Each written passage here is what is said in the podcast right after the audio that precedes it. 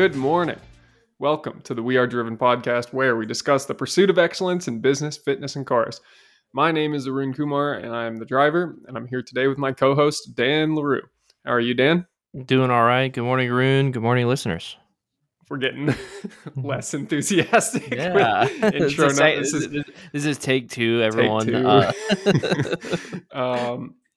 So this is episode 30.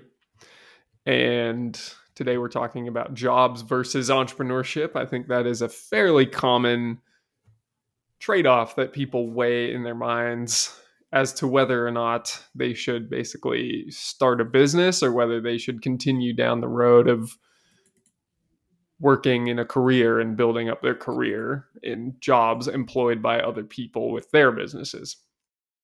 And I struggled with this a lot.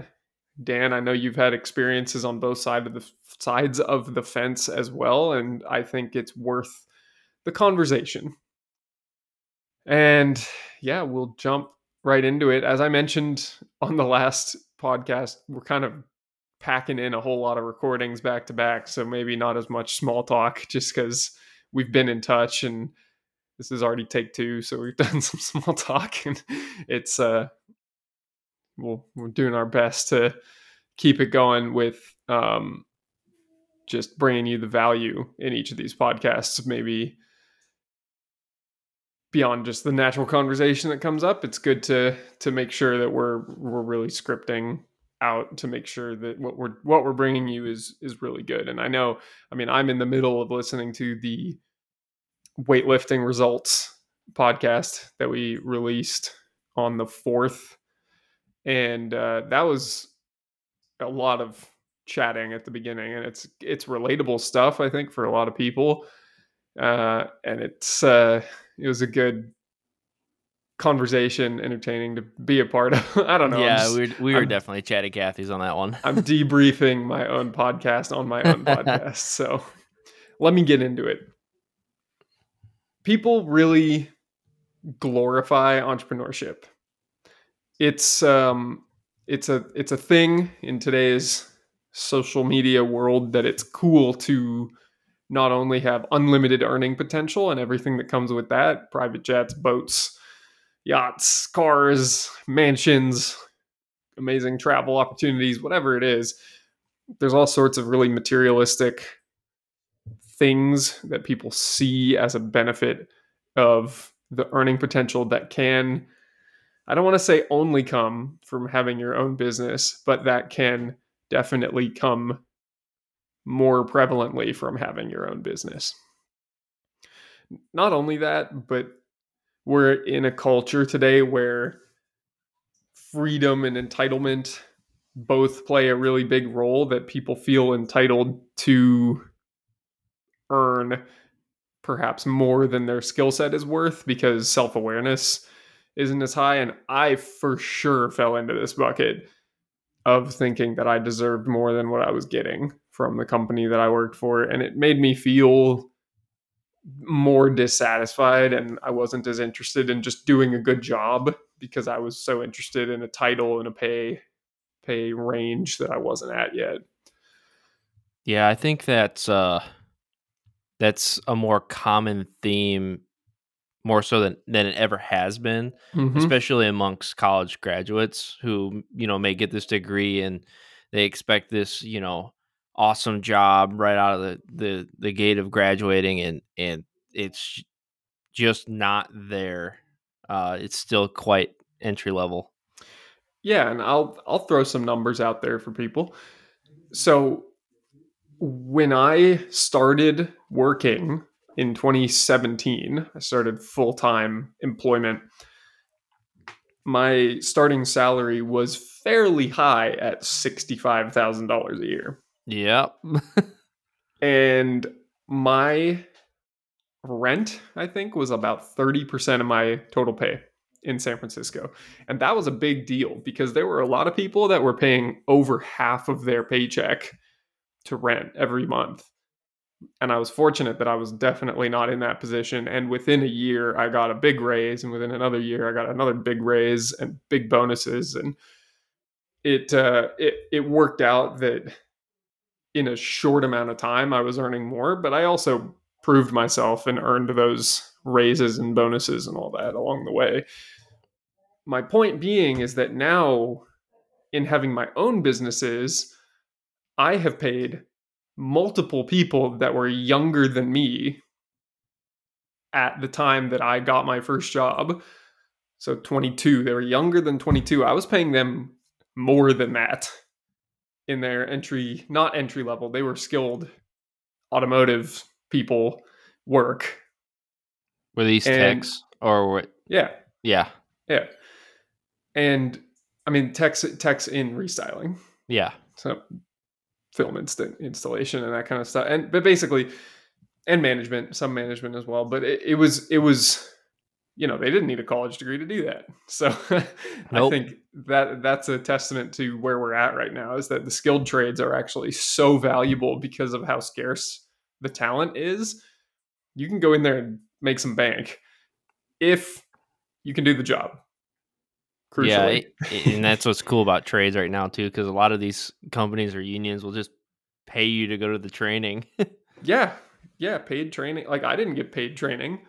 Right. But these, like, I fully have paid for training. Right. Yeah. And that's what's crazy about our current job market. Yeah. So basically where we're going with this is a lot of people, young, you know, 20 to 30 year old employees think, oh, I can do this better. I want the independence. I want to be a millionaire. I want to have the freedom to work whenever I want. I want to work from a coffee shop. I want to do my own thing. And a lot of those people really struggle to find a thing worth selling, but they'll go and quit their jobs and claim to be an entrepreneur with some ridiculous like tech that they can't get off the ground, or some product that isn't a real product, or it's straight from Alibaba and they're reselling it in the US. Alibaba, yes. Yeah. It's that sort of entrepreneurship in quotes.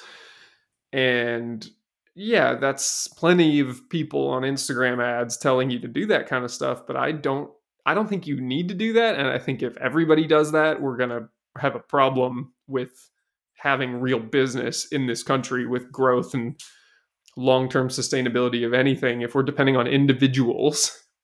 That's the whole point of being part of a society, is that we don't just depend on individuals for everything. Yeah, you may have one, you know, doctor in a town, but they're part of a broader medical establishment, and you could go get similar service from another doctor. You're not dependent on one doctor to deliver all your medical professionalism or experience or expertise for the entire population. And if that doctor goes away, then you have nothing. That's not where we're at. Yeah, that doesn't sound very good. No, and that's the point of, I mean, it's not redundancy, because we have just so many people in the world that we need all of us to work in order to continue to grow and thrive as a society. This is going way more philosophical than I expected.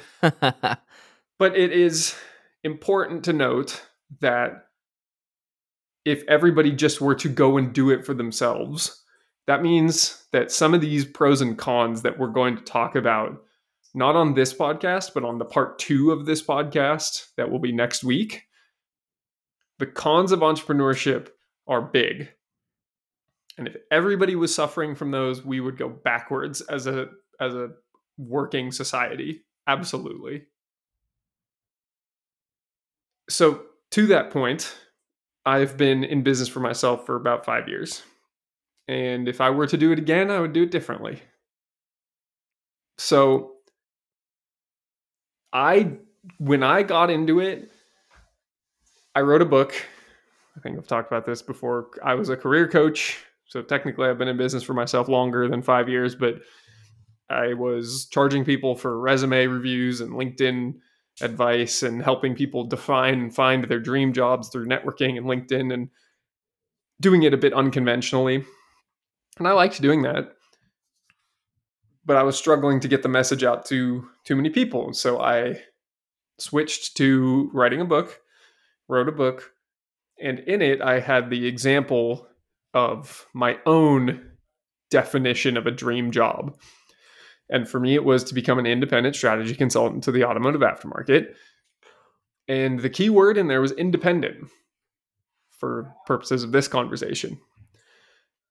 And what I said for why I wanted to be independent is that I wanted to be able to earn whatever I wanted, that I wanted to be in a pure meritocracy of capitalism and make people pay me for my worth and make people pay me what I'm worth, not just be at the whim of tenure and a salary and playing political games in order to try to win, get bigger raises, get bigger titles and whatever. I made my own damn title, and I was managing director of my company in 2018 when I was 1 year out of college.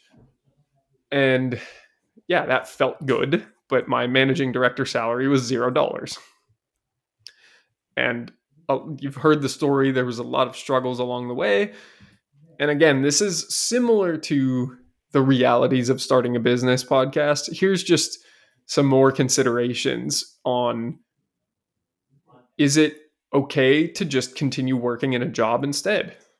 And I fully believe it is, because I think you can really earn more. You can earn more faster.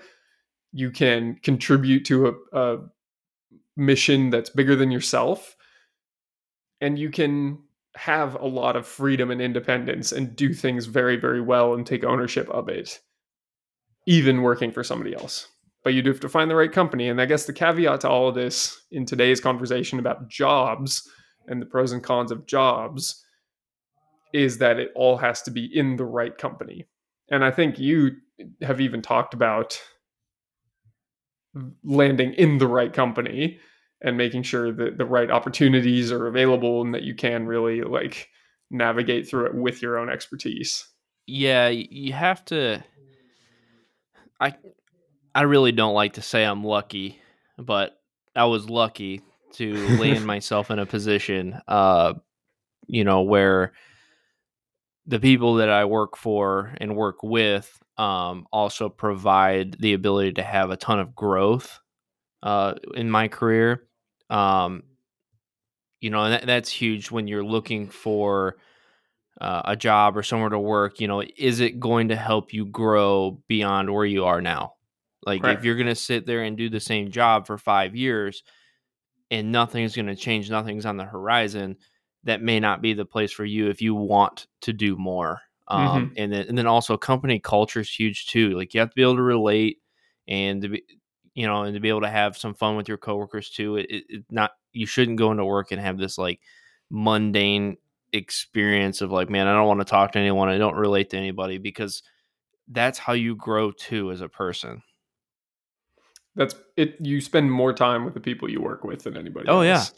That's a big part of it is if you are the people you spend the time, you're the combination of the people, you are the sum of the five people you spend the most time with. There we go.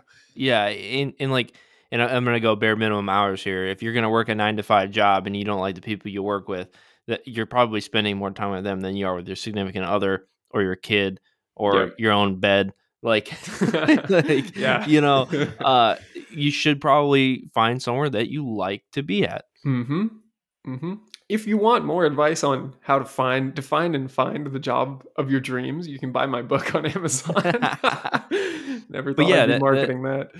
That is something I cannot stress enough. You have to pay attention to what's the growth model of your trajectory. If you were to land that job, is it a big corporation that's going to limit you? Is it a small company that's on the upward trend? Those are just some things you have to look at. And there are huge, huge trade-offs in what you just said. Oh, 100%. Big company, small company, opportunity, glass ceiling, all of that kind of stuff really plays into the pros and cons of an individual company. So I guess we'll do our best to address all that in this conversation. So today, as I mentioned, we're talking about the pros and cons of a job. So this is jobs versus entrepreneurship. But next week, we will address pros and cons of entrepreneurship. And on this one, we've got our little bullet points ready for us here on pros and cons of a job. So I'll start with some of the basics, kind of to what Dan was just saying. A job, especially in a larger company, gives you security and benefits. And if you are somebody who has a history of needing your health insurance, or you anticipate needing your health insurance, like if you're having kids or you have elder parents that are going to become dependent of you, those are situations where you really do want to have the right healthcare package in place. Or if you're like me and you're missing a tooth and you want really good dental insurance to pay for the implant, that's important. And now, at the time that I was moving to London, that was actually a consideration of mine, was how good's the dental insurance? And it was terrible, but I did the best I could over there. Three or four failed surgeries. Anyways, the other part is security. You know, generally speaking, that you have another paycheck coming.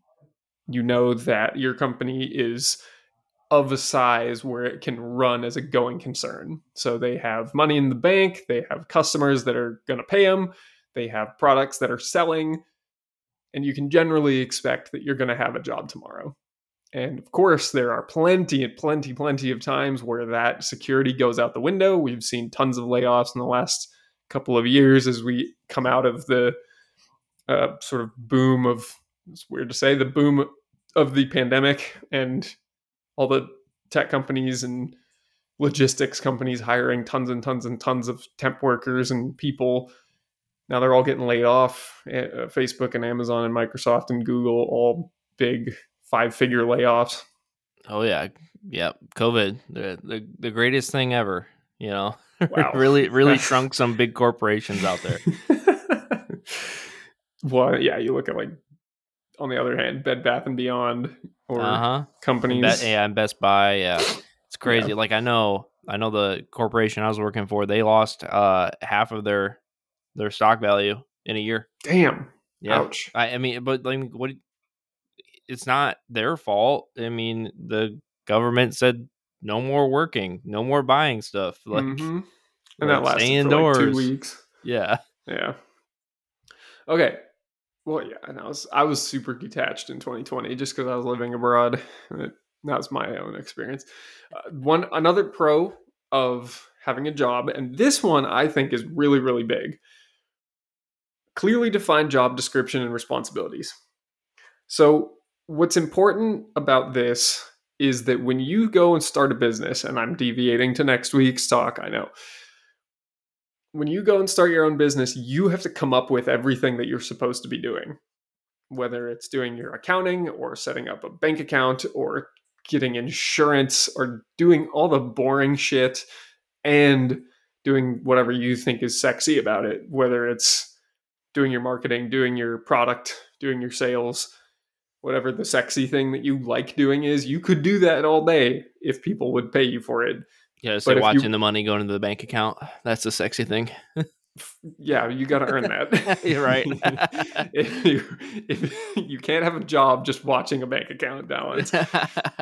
I bet with all 87,000 IRS agents they wanted to hire, that is actually going to be some people's jobs.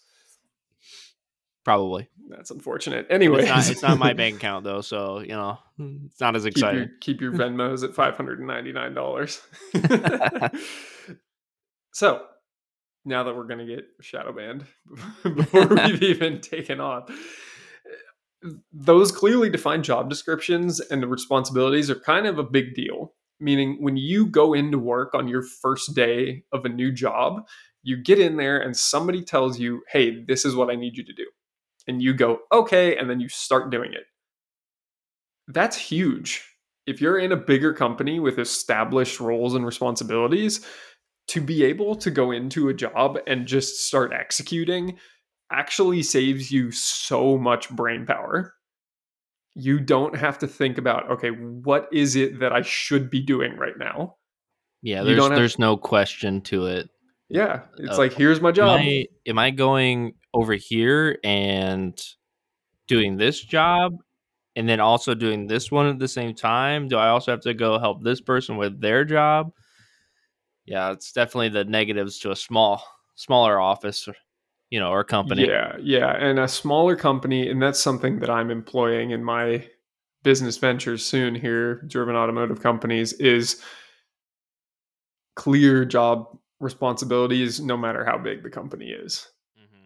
I think that was a big mistake that I made before, is hiring people and saying, this is your job title and maybe a couple of, you know, bullet points of responsibilities. But then my problem was, as a manager, I was not present enough in past businesses. So where I ran a shop before, I would only be there a couple hours a day, and that was not sufficient at the time of that at the scale that that business was at. It needed a manager who could be there full time, and I was not doing that. But that was very crucial. Like, for those people, I did not give them clear job responsibilities, and so they didn't know what to do every day, and if they were going to be earning a paycheck, which killed that security. Yeah, I have so much to say, but it's for part two. Okay.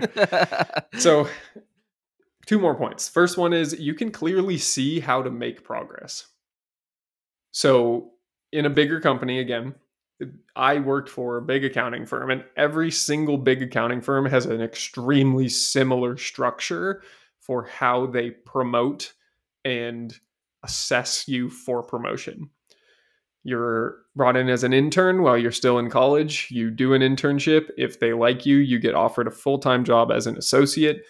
You do 2 to 3 years as an associate, then you get promoted to senior associate. You do 2 to 3 years as a senior associate, you get promoted to manager. You do 2 to 4 years as a manager, you get promoted to senior manager. It keeps going, going, and going. And eventually you become a partner, and then you can become a managing partner and an office managing partner and a regional managing partner. And it's a big company.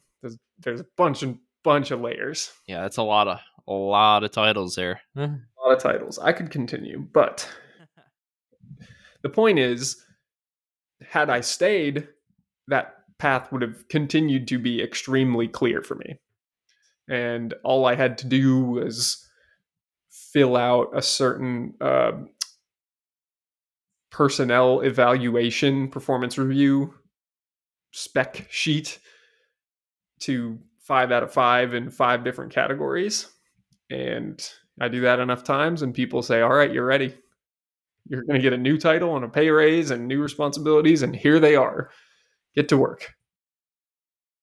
And it made it very easy to see, okay, this is how you make progress. And that's something, if you're running your own business, you got to learn that for yourself. Mm-hmm. That can be hard. The last point on this, and this kind of goes back to why we're recording this podcast in the first place. It's because entrepreneurship gives you this idea of freedom and control and unlimited earning potential and taking control of business operations and really owning how things are done. You can do that in a business. And so I think where we're going to go with this is, Dan, you've had this experience recently. Yeah, there actually been a couple of instances where I've had experience with this. You know, my first job right out of high school and then going to college, I started working for a software startup that gave me private UARs as like, you know, what's that? It's like, so like it's private stock. It's less percentage. It's like C stock or lower, if I'm going to equate it to anything. Mm.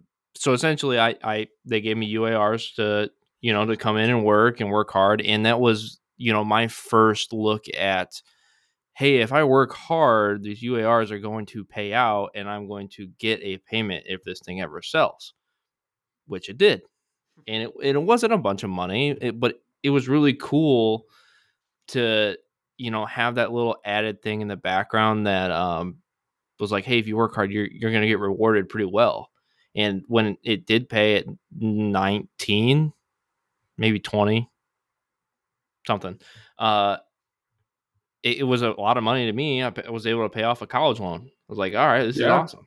So that was really my first instance of, you know, finding your way into ownership and kind of understanding how to work hard for that added bonus. And then I was doing something similar when I was working at the restyler shop here. And hang on, just to go back a second. Were the UARs just, first of all, is it an acronym for something? It is. I don't know the acronym off the top of my head, but it is. Okay. And do you know why or like what it was that had you earning those? Like, was it just part of the job offer? It was just part of the job offer at that time.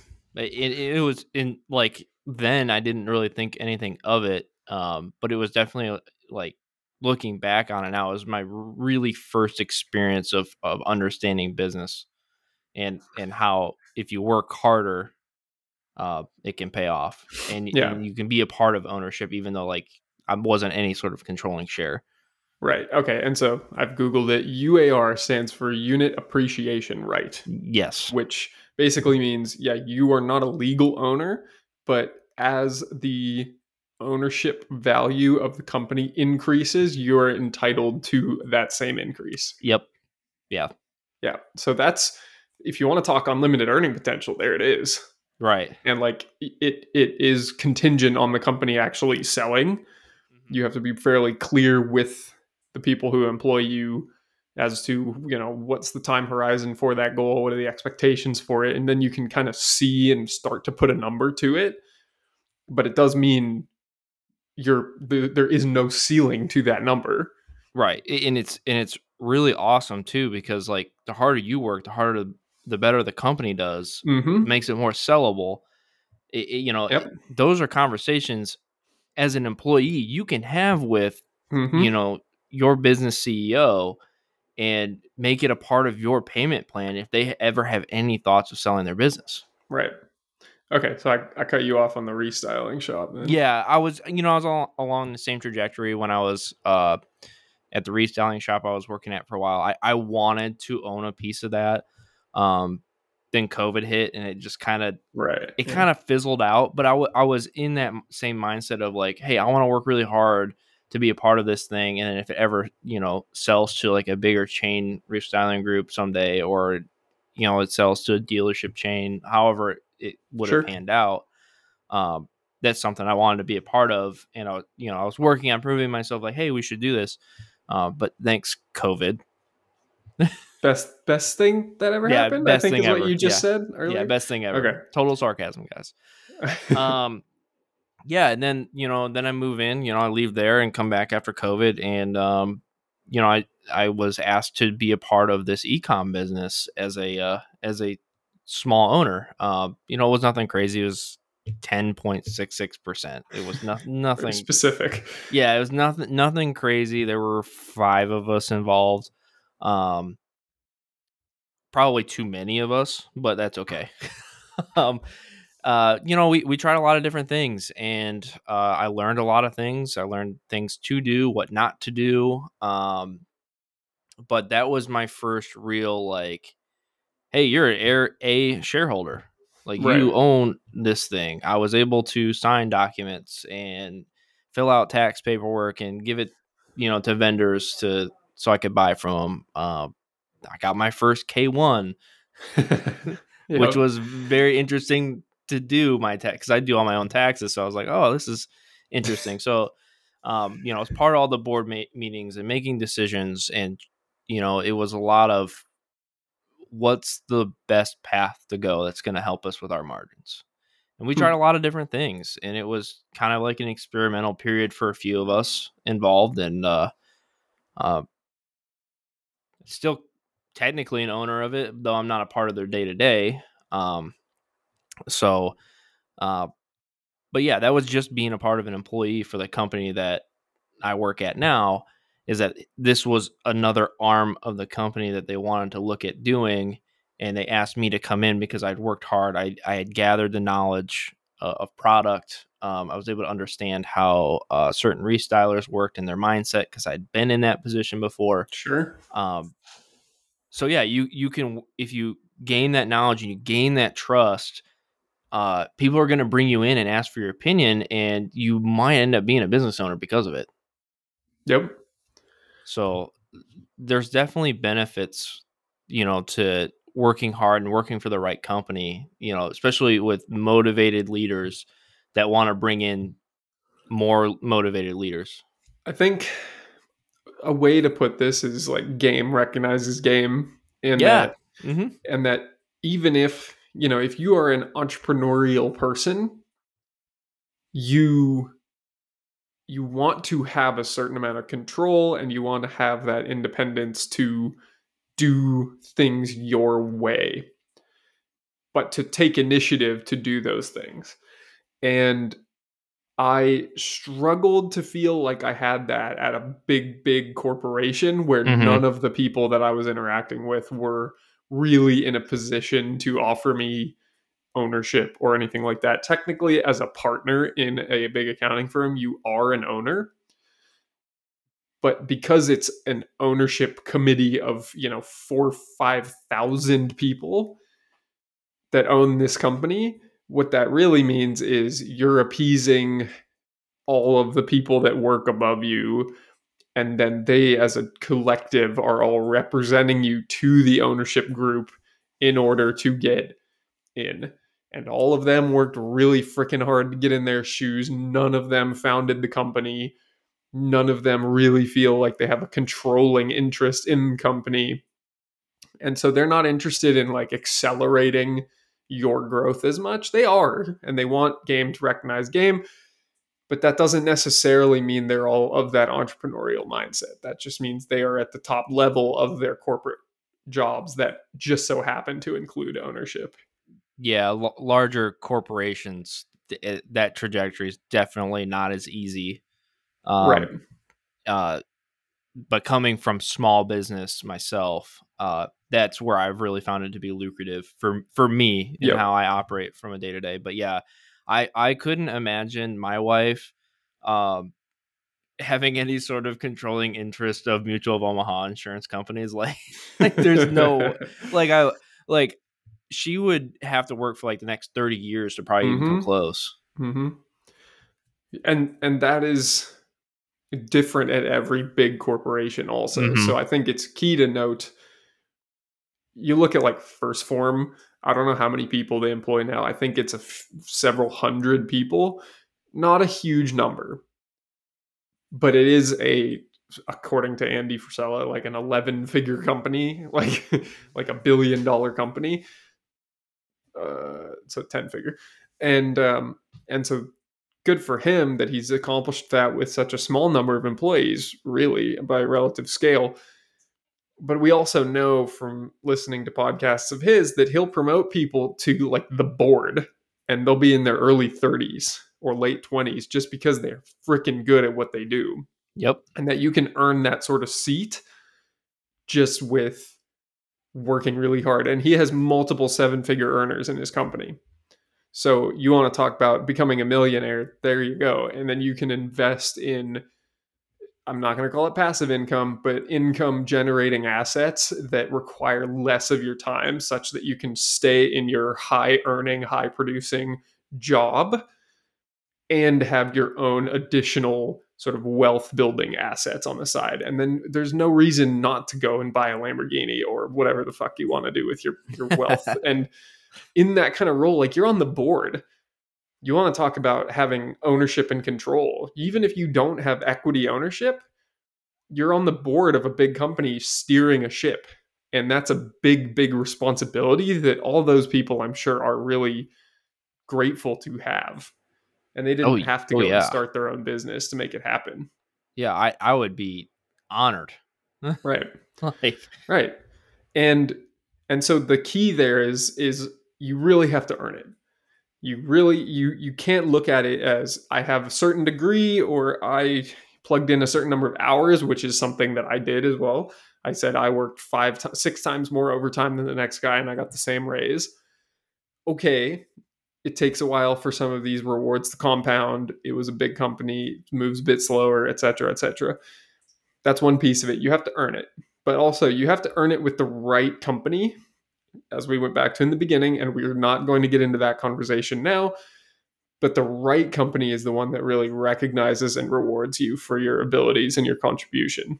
Yeah, it's definitely not about just working hard. It's about the right company, building rapport, building trust, you know, having the knowledge of whatever product that you're selling and knowing it in and out without ever having to look at, you know, the book of SKUs. Mm-hmm. If you're selling hard parts, like there's a lot of things to it. And above all else, be able to think outside the box.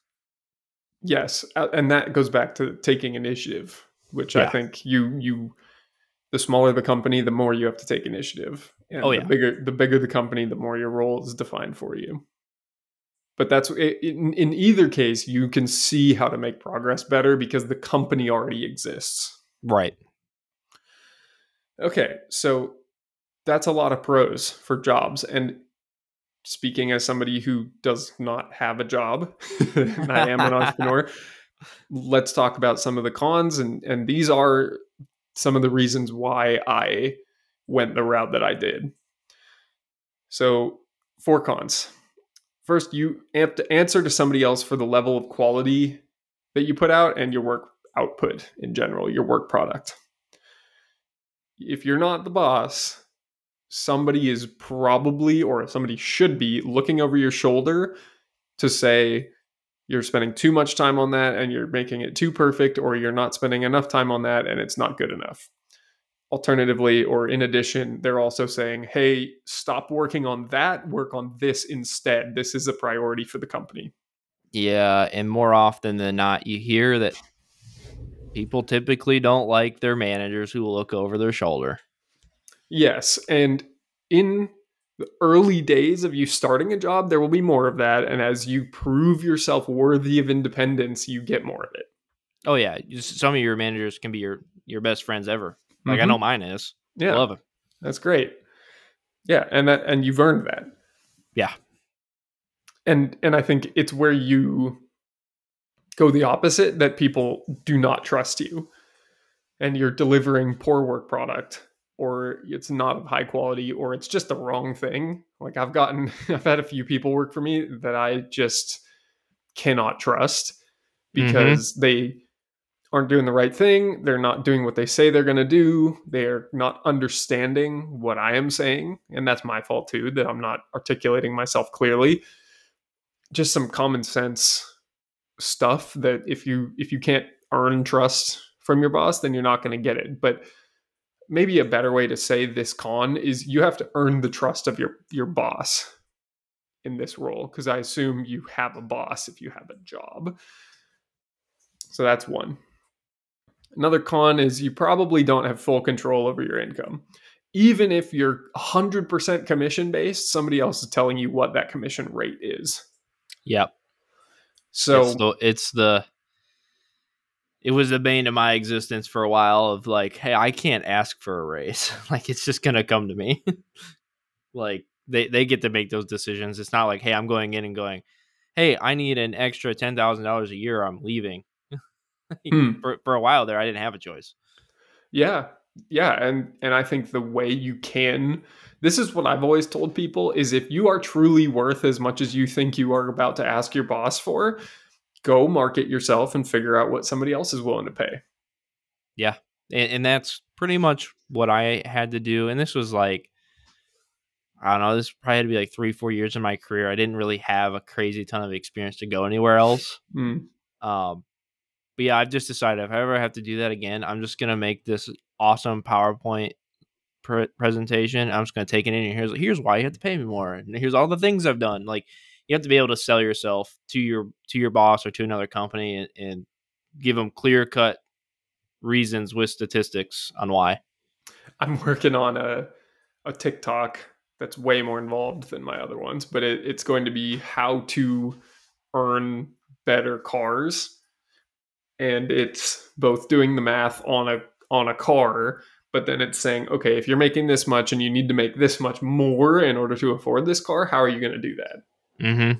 So that's cool, because the one that I've done so far is how do you afford a Ram TRX without taking any money out of your current earnings? Cool. Hypothetical. I want to know. So I said, if you're making $90,000 a year, you need to make an additional 20%, I believe it was, take home, to earn a Ram TRX, if you're putting down a certain amount of money, you're financing for a certain amount of time, and you have a certain credit score, this is how 20% more is what you need. And so I said, okay, how do you negotiate a 20% raise? And it was, okay, if you're in operations, then you need to save your $10 million company 1% of the bottom line, and you can earn a 20% raise. That kind of math. That was really cool to break that down for myself. It was like, okay, yeah, you can earn an additional, whatever it was, like 15, 18 grand a year by getting your company an additional 100 grand a year. That's typically what labor or wages is as a percent of sales in a lot of different types of companies. Yeah, that's me right now, trying to find every way to save money for the company. Yeah. And so that puts you in a very entrepreneurial position, even though we're talking about the cons of jobs. Yeah, right. If I want to get paid more, I have to make sure that that the company is either making more or saving more. Yep. Absolutely. That's how you create value. But at the end of the day, no matter how much you convey and articulate that value, your boss or whoever's deciding your paycheck may not be able to see it, and you're stuck. And that's when you go and find another company. So another con is you may have fixed hours. And this was a problem for me at the accounting firm. I liked to come in later on Fridays, and I would be, at that time I was going to see a therapist on Friday mornings. And so I would go in to work at like 10. And I was famous for getting in at 6, as I've previously discussed. Mm-hmm. So on Fridays, when I would show up at 10, everybody would notice, and it would be this like big deal that I showed up late. And I did not like that. Where now, having my own company, and we're diving back into this topic, emergency C-section, emergency hospital stay. My wife was admitted for 2 days. I didn't work for 2 days, and it didn't affect anything. I didn't have to take sick time. I told like 3 people, and everything was taken care of. And I'm very, very grateful to be in that position. And I know that that's because I have a really amazing team around me that's able to help with all that stuff. So whether it was you, Dan, with the Driven Network, or whether it was people I worked with in the investment bank, everything worked out, and I was able to take the time I needed. And you can't always do that if you're in a job. Yeah, especially if you have, or if you're in a job that doesn't have vacation pay or PTO or sick days. Sick time, vacation, or if you have to work in person, especially in today's day and age where the remote work is more prevalent. Yeah, I had the fixed hours problem about a year ago. We had taken on a client actually in the Bay Area, and I had a hard time with it because I would be into work early doing my normal job and taking care of other customers, but this one customer on the West Coast, I had to plan 2 hours after usually when I'd be done working, and I'd be placing orders while I'm dealing with the kiddo, trying to get her ready for dinner, and dang, yeah, because I'm 2 hours ahead. So but I have to account for them being 2 hours behind. Sounds like it was a demanding customer also. Yes. It wasn't you. It wasn't me. I went with Colby's product. Oh, yeah. Yep. Whoops. Okay, and then the last one is you may have to take longer to reach success. And this all comes back to what I was saying, is that in a bigger company, especially, tenure does play a role. People above you have typically put in the time and earned their spot, and they want you to do the same, whether or not it's really necessary for you to get compensated for the value that you're delivering to the company, or give you a title that gives you the leverage both internally and externally to execute on your responsibilities. And that was another big problem for me. Going from associate to senior associate, I was managing other associates with the same title. That doesn't work. No. And that was what I was dealing with. And that was a very frustrating place to be in. And one of the reasons why I left was, okay, you want me to wait 2 years to get promoted, even though you're already putting me in a position to manage the people with the same title as me. That's not work. Yeah. For me, even though I was with a smaller company, I think it was like 4 to 5 years in. I've been doing the same job over and over. It was the mundane, experience every day. And I finally had to sit my boss down and go, hey, I can't do this for another 5 years. You know, what's the trajectory? How much longer is it going to take to get to this next step? You know, how do I get to the next step? Yeah. You know, it's definitely a con because like at some point you have to have that conversation of like, is this job for me? Am I going to have to move on? Do I want to move on? And in some cases you may have to move on. We already talked about one of them. Also, if the only natural way up is into your boss's role and your boss is happy in their role and you have, you know, there's no alternative way up, then you're stuck. Yeah. Especially if your boss, the age gap isn't that much. Yep. They could be there totally forever. Mm-hmm. Yeah.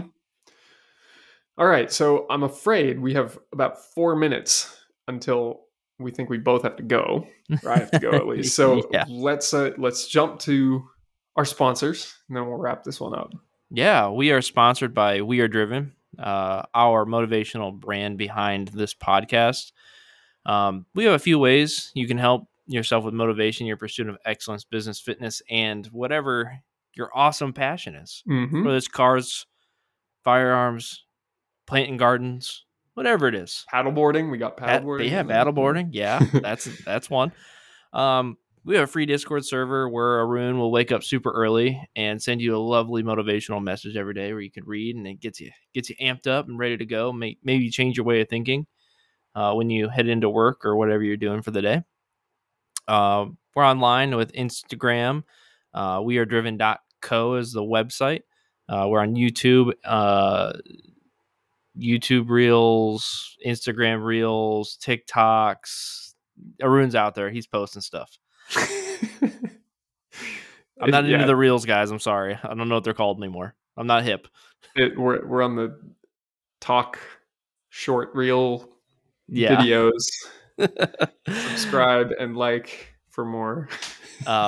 We have top level coaching, accountability, private Discord group called the Driven Network. That is a subscription based model. You pay the monthly subscription, you come in, you get access to a bunch of channels where we talk about everything from, business, fitness and passion, where, the other users can help out if you have any questions of that sort. And then also at wearedriven.co, we have apparel, t-shirts, hats. They're really nice. I haven't worn one of my t-shirts in a while. I should probably do that. And then, Arun, what are your socials? So TikTok and Instagram, where we post short form videos of whatever the fuck they're supposed to be called. There's the correction. Arun D. Kumar. And on Instagram, we are also at wearedriven.co. It's not as active as my personal. I think for now we're sticking with personal brands. And then, the website, as Dan said, is wearedriven.co, not .com. And then Dan, your socials are? Yeah, I'm Dan LaRue on Facebook and LinkedIn. Instagram, I'm Dan_LaRue. TikTok, if you want to look at a page of nothing, DLaRue95. I'm sure it's very entertaining. Yeah. All right. Well, so that's part one. We'll be coming back next week for part two on the pros and cons of entrepreneurship. And in the meantime, enjoy the quick hits. Go back and watch some of these other quick hits we've got out there every single Wednesday. Until next time. This has been Arun and Dan. Stay driven.